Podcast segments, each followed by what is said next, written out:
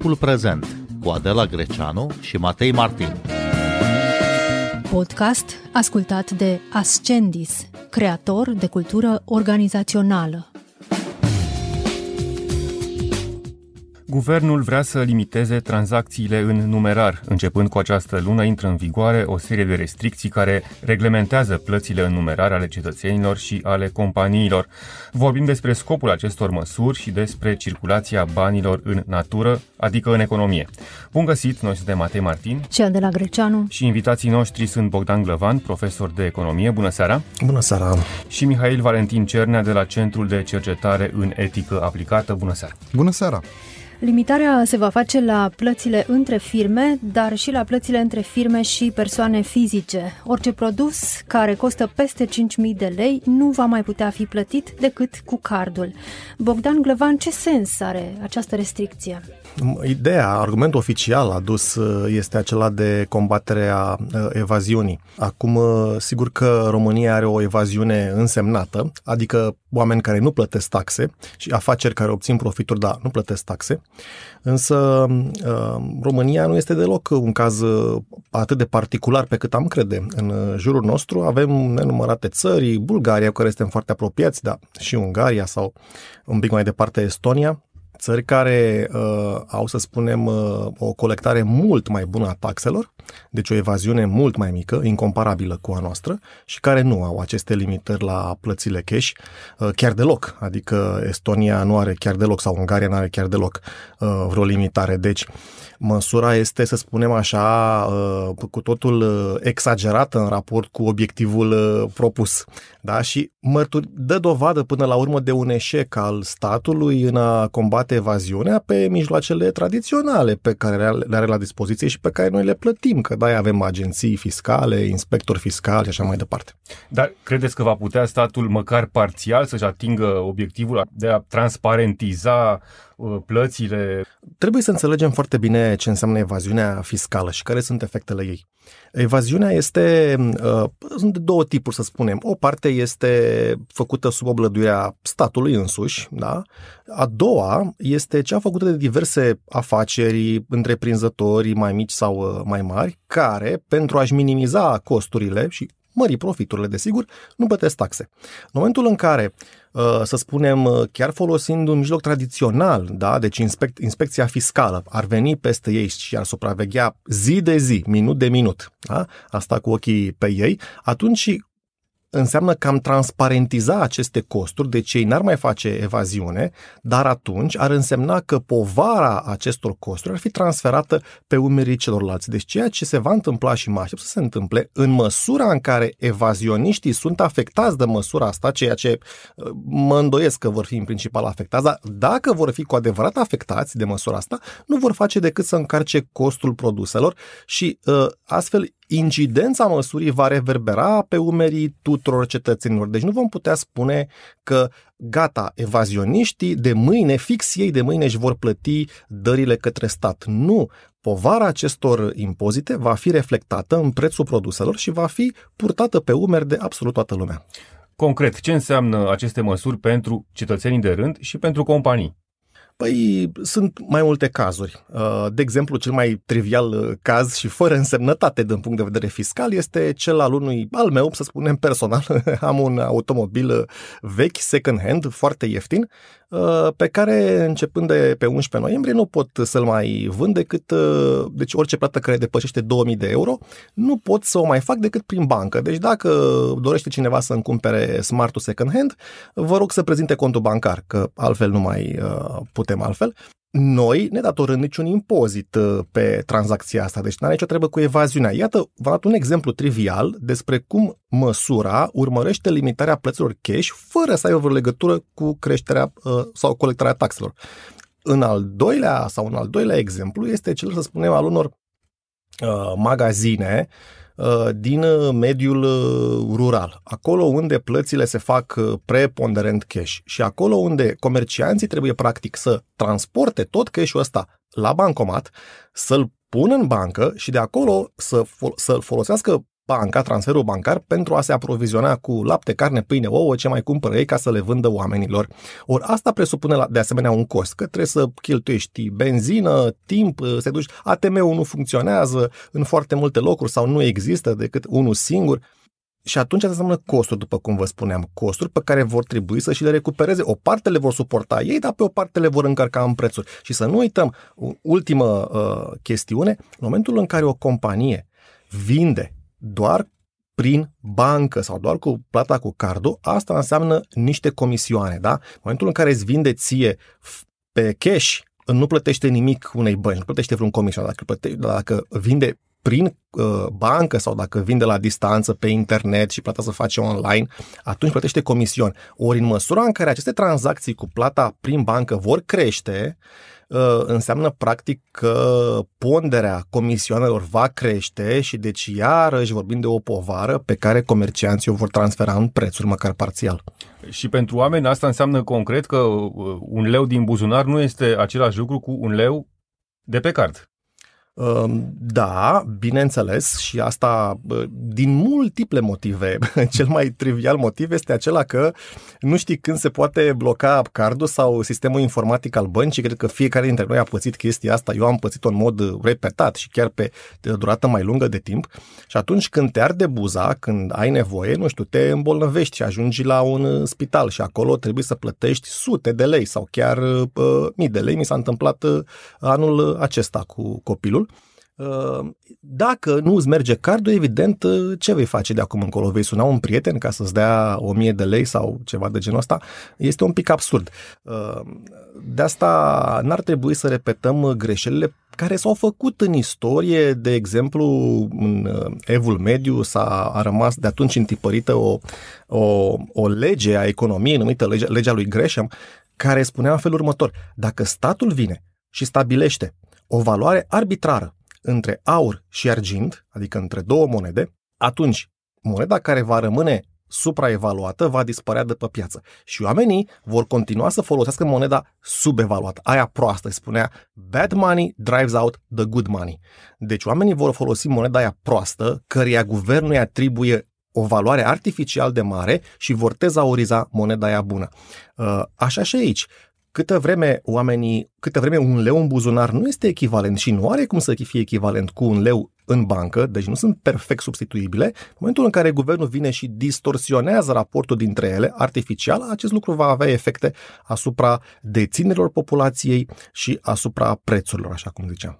Și reacțiile au început deja să apară pe rețelele sociale. Mihail Valentin Cernea, au apărut neliniști, chiar isterii pe alocuri, legate de această măsură care limitează plățile în numerar. Cum îți explici de ce țin oamenii atât de mult la banii lor cash? Vreau să pipăi și să uluieste.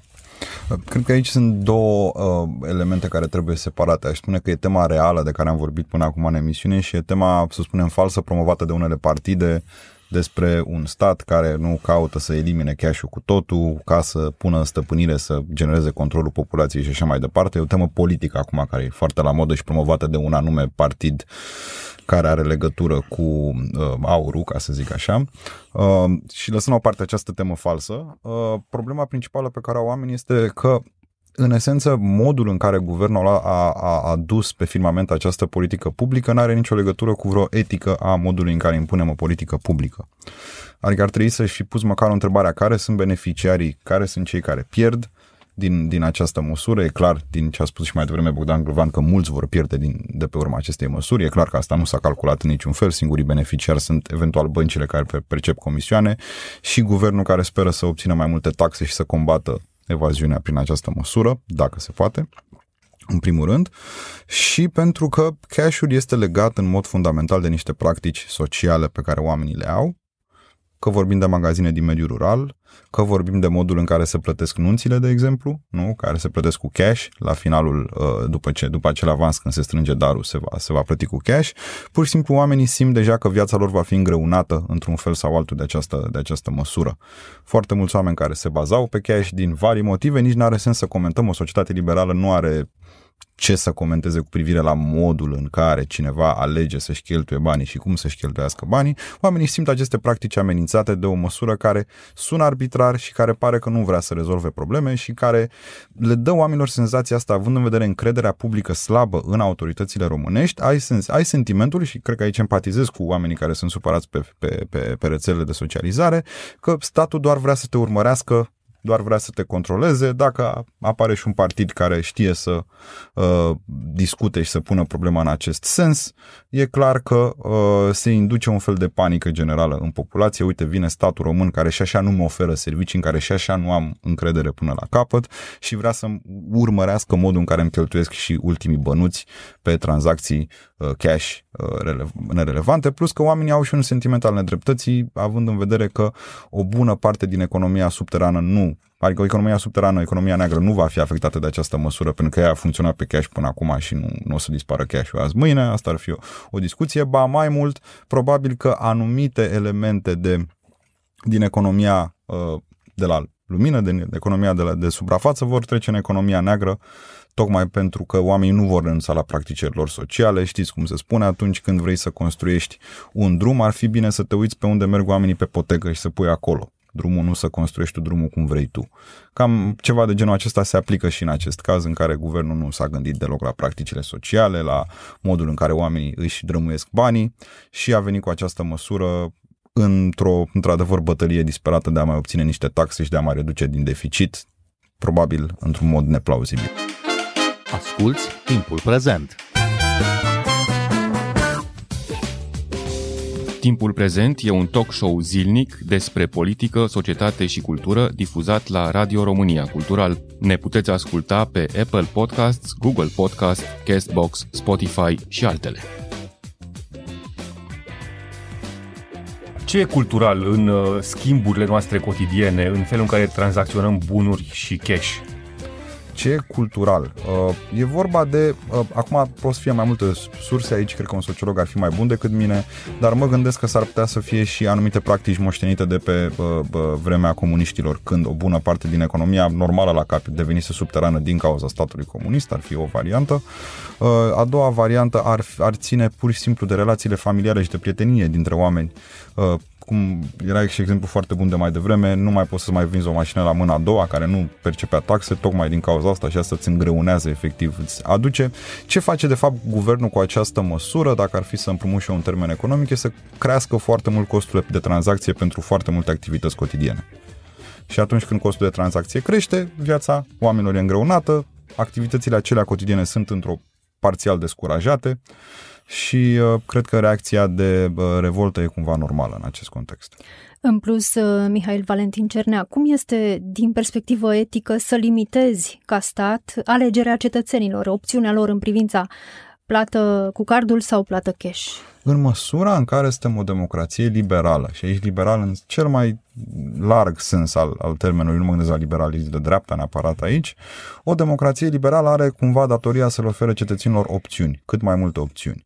Ceea ce faci când vii cu astfel de măsuri e să limitezi de fapt opțiunile pe care le au cetățenii în a-și tranzacționa banii cu care câștigă. Practic nu este o măsură care să fie demnă de o democrație liberală, de fapt și de drept, pentru că, again, le limitează cetățenilor opțiunile când vor să-ți folosească banii pe care noi așa mulți dintre ei câștigă cu greu, le limitează opțiunile când vine vorba de modul în care să-și primească salariile, nu glumeam mai devreme ce să face Mihai Tudose, care își primea salariul cash în acest context, nu știu dacă mai face asta acum, bineînțeles, este o măsură care în esență limitează totuși niște drepturi pe care cetățenii le au când vine vorba de propria muncă și remunerația pe care o primesc pe propria muncă, totul într-un beneficiu imaginar poate al guvernului.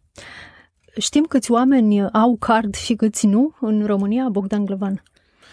Știm că suntem pe ultimul loc din Europa în acest clasament și un număr destul de important, undeva 30-40% din populația României nu este, să spunem așa, nu intră în acest proces de incluziune financiară, adică cel mult poate are un card sau un cont, dar îl are, dar nu-l folosește, dar foarte mulți nu-l au. Dar trebuie să recunoaștem că mulți cetățenii nici nu dispun de abilități elementare. Noi știm că în România avem un număr important de persoane analfabete, de exemplu, sau persoane care n-au acte.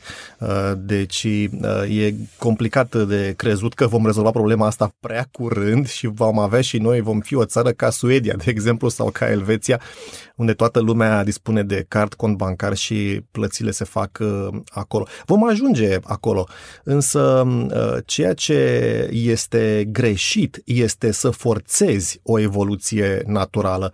Asta mi se pare greșit din două motive. Pe de o parte, deoarece va implica niște costuri și va implica niște efecte economice pe care oamenii nu sunt pregătiți acum să le suporte, și doi la mână pentru că va da naștere la ce se spune aici mai devreme, la tot soiul de dar care e motivul de fapt pentru care vrei să faci asta? Tu cu siguranță ai o conspirație, ceva, ai un motiv ascuns. Motivul nu este ascuns și eu cred că singurul motiv plauzibil este foamea de bani la buget, este singurul motiv, evident, numai că măsura este atât de... Eu sincer nici n-am crezut că va fi până la urmă pusă în practică, pentru că nu se bazează pe un precedent științific. După cum vă spuneam, nicio țară din Europa nu mai are limite atât de ridicole la plățile cash, nici chiar vecinii noștri cu care suntem comparabili ca economie, și îndărătnicia cu care guvernul insistă pe această măsură e demnă de o cauză mai bună, să zicem, dar aici se va lăsa doar cu costuri inclusiv democratice, din păcate. Și cum poate fi combătută această componentă de analfabetism economic? Există o singură metodă pe care o știu și aceea este educația și, din păcate, educația cere timp. Educația nu se face doar în școală, educația se face în bună măsură în familie, se face în viață, în piață, ca să zic așa. Deci niciodată poate nimeni n-a știut la început, dar până să vadă, nu știu, un lift cu butoane, cum merge liftul, da? Dar după ce a urcat într-un asemenea lift alături de cineva care știa cum să conduce liftul sau cum funcționează, a învățat și el cum merge liftul. Deci trebuie să avem încredere în acest proces spontan și în faptul că ajungem încetul cu încetul o societate modernă, încrezătoare în tehnologie și în instrumentele pe care le pun la dispoziție. Din păcate, când forțezi acest demers, nu faci decât să reduci încrederea. Este exact ce vorbeam și noi mai devreme și pe bună dreptate, adică n-aș vrea eu ca economist să subminez încrederea în vreo bancă. Bineînțeles că nu. Este absurd. Însă, inevitabil ajungi să spui asta și inevitabil oamenii se întreabă, bun, dar dacă procesatorii de cadru și dacă băncile ajung să câștige comisioane suplimentare acum, pentru că vor fi mai multe tranzacții cu cardul, înseamnă că poate ele au clocit chestia asta, nu? Adică dai naștere unor suspiciuni, idei, teorii, care reduc încrederea socială și chestia asta va submina finalmente inclusiv încasările bugetare. E și un paradox mic aici, tocmai un partid social-democrat să favorizeze băncile și tranzacțiile bancare și aplicarea de comisioane bancare până la urmă. Este un paradox, dar cred că noi în România am mai asistat la acest paradox și în trecut, cu ani în urmă, când tot un guvernul Ponta, de exemplu, a redus taxele și atunci era un slogan foarte frumos, doar Ponta scade taxele. Și era un guvern social-democrat. Deci atunci s-a spus, uite domne, a trebuit să vină cineva social-democrat ca să scadă taxele. Evident, suntem o țară a paradoxurilor. Părerea mea este următoarea. Aici nu e vorba de orientare politică, din păcate, sau de ideologie. Eu prețuiesc valorile politice transparente și poziționarea transparentă. Din păcate, aici e vorba de ceva mult mai simplu. Avem un guvern care ia măsuri disperate, ca și în 2010. Când a tăiat salariile, când a mărit impozitele, fiind cu spatele la zid și neavând capacitatea de a economisi bani în alte părți și de a găsi resurse și de a gândi pe un termen mai lung de timp. Nu are capacitatea asta, nu are capacitatea să taie pensiile speciale, de exemplu, nu are capacitatea să facă alte reforme, vreo reformă de orice fel, și atunci vine în disperare cu astfel de măsuri care pe termen scurt vor aduce niște bani la buget, însă pe termen lung consecințele lor democratice și economice sunt serioase și contra ceea ce își dorește guvernul. Să ne întoarcem puțin la oamenii care nu au card bancar în România și care nu sunt deloc puțini. Oare ce se va întâmpla cu ei, Mihail Valentin Cernea? Nu cred că s-a gândit nimeni la asta din guvern, ce se va întâmpla cu ei. E destul de clar că nu s-a gândit nimeni la ei, e clar că interesele lor nu au fost luate în considerare, deși dacă m-aș uita pe o analiză sociologică, mă aștept ca majoritatea dintre acești oameni să fie dintre cei care votează cu partidul de guvernământ, ceea ce e un pic amuzant dacă stăm să ne gândim. Și paradoxal din nou. Într-adevăr, nu, probabil că vor fi forțați să își facă carduri sau probabil că, poate mai plauzibil, împreună cu comercianții și agenții economici cu care cooperează în viața de zi cu zi, vor face evaziune împreună. Pur și simplu. Adică vor rămâne la plăți cash, oamenii tind să rămână la practicile lor care s-au obișnuit și în măsura în care și comercianților le convine chestia asta, să ne amintim de acea parte din măsură care spune că în fiecare zi, la finalul fiecărei zile, orice agent economic are voie să aibă maximum 50.000 de lei cash în casă. Sunt convins că va fi declarat de fiecare dată că sunt maxim 50.000 de lei cash în casă, chiar dacă realitatea poate nu arată așa, pur și simplu. Haideți să ne imaginăm că trăim într-o lume avansată în care avem cu toții, sau mă rog, foarte, foarte mulți dintre noi carduri bancare, o lume în care pensiile și indemnizațiile se plătesc toate pe carduri și cei care beneficiază au și carduri, au și ATM-uri de unde să le folosească. Mulți dintre noi deja avem aplicații de plată pe telefonul mobil, sisteme de plată mobile care nu mai necesită să recurgem și la cash. Până și cardul a devenit redundant deja pentru unii dintre noi. Hai să ne imaginăm și viața fără cash. Se poate, Bogdan Glăvan? Este greu de estimat. Dacă dăm timpul în urmă cu 2 secole, cred că nimeni nu și-ar fi imaginat viața fără aur sau fără argint, adică fără banii naturali apăruți în piață. Dar noi folosim astăzi bani de hârtie, care practic sunt pur și simplu îi folosim pentru că sunt precum banii de la Monopoly. Sunt pur și simplu o convenție care capătă valoare doar prin faptul că te obligă statul să îi folosești. Și o mică paranteză, și pentru că avem încredere în acea hârtie. Da, toată lumea îi folosește. Să nu uităm totuși că dacă am fi fost lăsați complet liber să decidem ce fel de hârtii să folosim, măcar probabil lumea ar fi ales euro sau dolar, adică în niciun caz lei românești. Deci este complicat de anticipat ce va fi peste 1 secol sau peste 50 de ani, însă faptul că trăim, mi se pare, la distanță mai mare unii de alții, faptul că tot comerțul tinde să se transforme și din interacțiunea aceea fizică de la piața țărănească ajungem să comandăm cu ajutorul roboților și eventual o dronă să ne aducă acasă mâncărica sau ce comandăm noi, adică această înstrăinare sau distanțarea oamenilor vine la pachet și cu renunțarea la plățile astea cash. Problema care se pune este însă în ce măsură renunțarea la banii cash vin la pachet cu alte costuri sociale care țin de independență, autonomie, intimitate, pentru că de câte ori faci o plată prin bancă, asta înseamnă că cineva observă de unde cumperi benzină, încotro te-ai îndreptat, unde ai stat, la ce hotel ai stat, ce ai mâncat și așa mai departe. Deci în acel moment viața ta ajunge să fie înregistrată în diverse locuri sau într-un singur loc. Ori deci, cash-ul îți oferă și această autonomie, lucru despre care se vorbește mai puțin. Și cred că ar trebui să vorbim mai mult și pe măsură ce va trece timpul, cred că ăsta va rămâne argumentul fundamental pentru apărarea cash-ului. Mihail Valentin Cernea? Sunt de acord cu tot ce a spus Bogdan Glăvan acum. Aș adăuga de asemenea următorul lucru, și anume o societate complet cashless, din care cash-ul a dispărut, e complet interzis, nu mai poți să mai folosești decât plăți digitale. Totuși o societate care în contextul actual geopolitic comportă niște riscuri. Cum spuneam și mai devreme, e destul de clar că dacă ne bazăm pe sisteme electronice de plăți, acele sisteme electronice pot fi vulnerabile la actori statali sau non-statali care vor să provoace probleme într-o societate, care vor să atace o societate într-un fel sau altul. Tot ce trebuie să faci e să întrerupi câteva sisteme de plăți și e posibil chiar să lovești economia unei țări destul de puternic. În caz de război, de exemplu, s-ar putea să fie bine să existe în continuare cash pe piață care să permită tranzacții directe între oameni, mai ales atunci când nu într-un război, de exemplu, statul este ocupat cu apărarea țării și s-ar putea să n-aibă timp să-și îndeplinească serviciile uzuale. De aceea, mie mi se pare foarte puțin plauzibil, chiar dacă s-ar putea să ajungem o societate preponderent cashless, nu cred că cash-ul va dispărea vreodată, măcar din cauza acestui fapt că comportă riscuri geopolitice, cred eu, destul de considerabile, având în vedere infrastructura necesară pentru a susține o societate complet cashless. Dar pentru omul de rând, viața fără cash e utopie sau distopie, Bogdan Glăvan?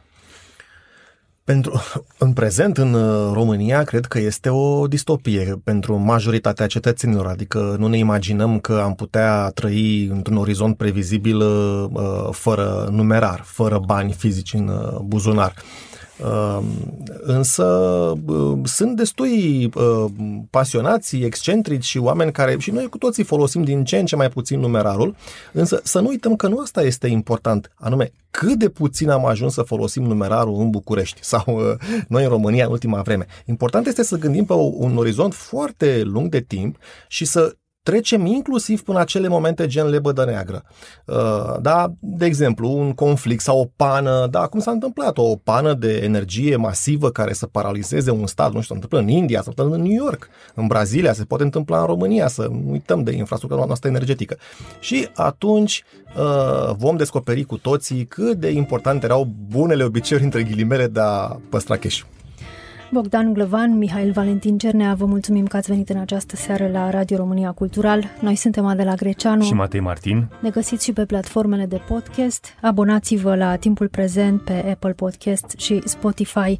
Cu bine, pe curând!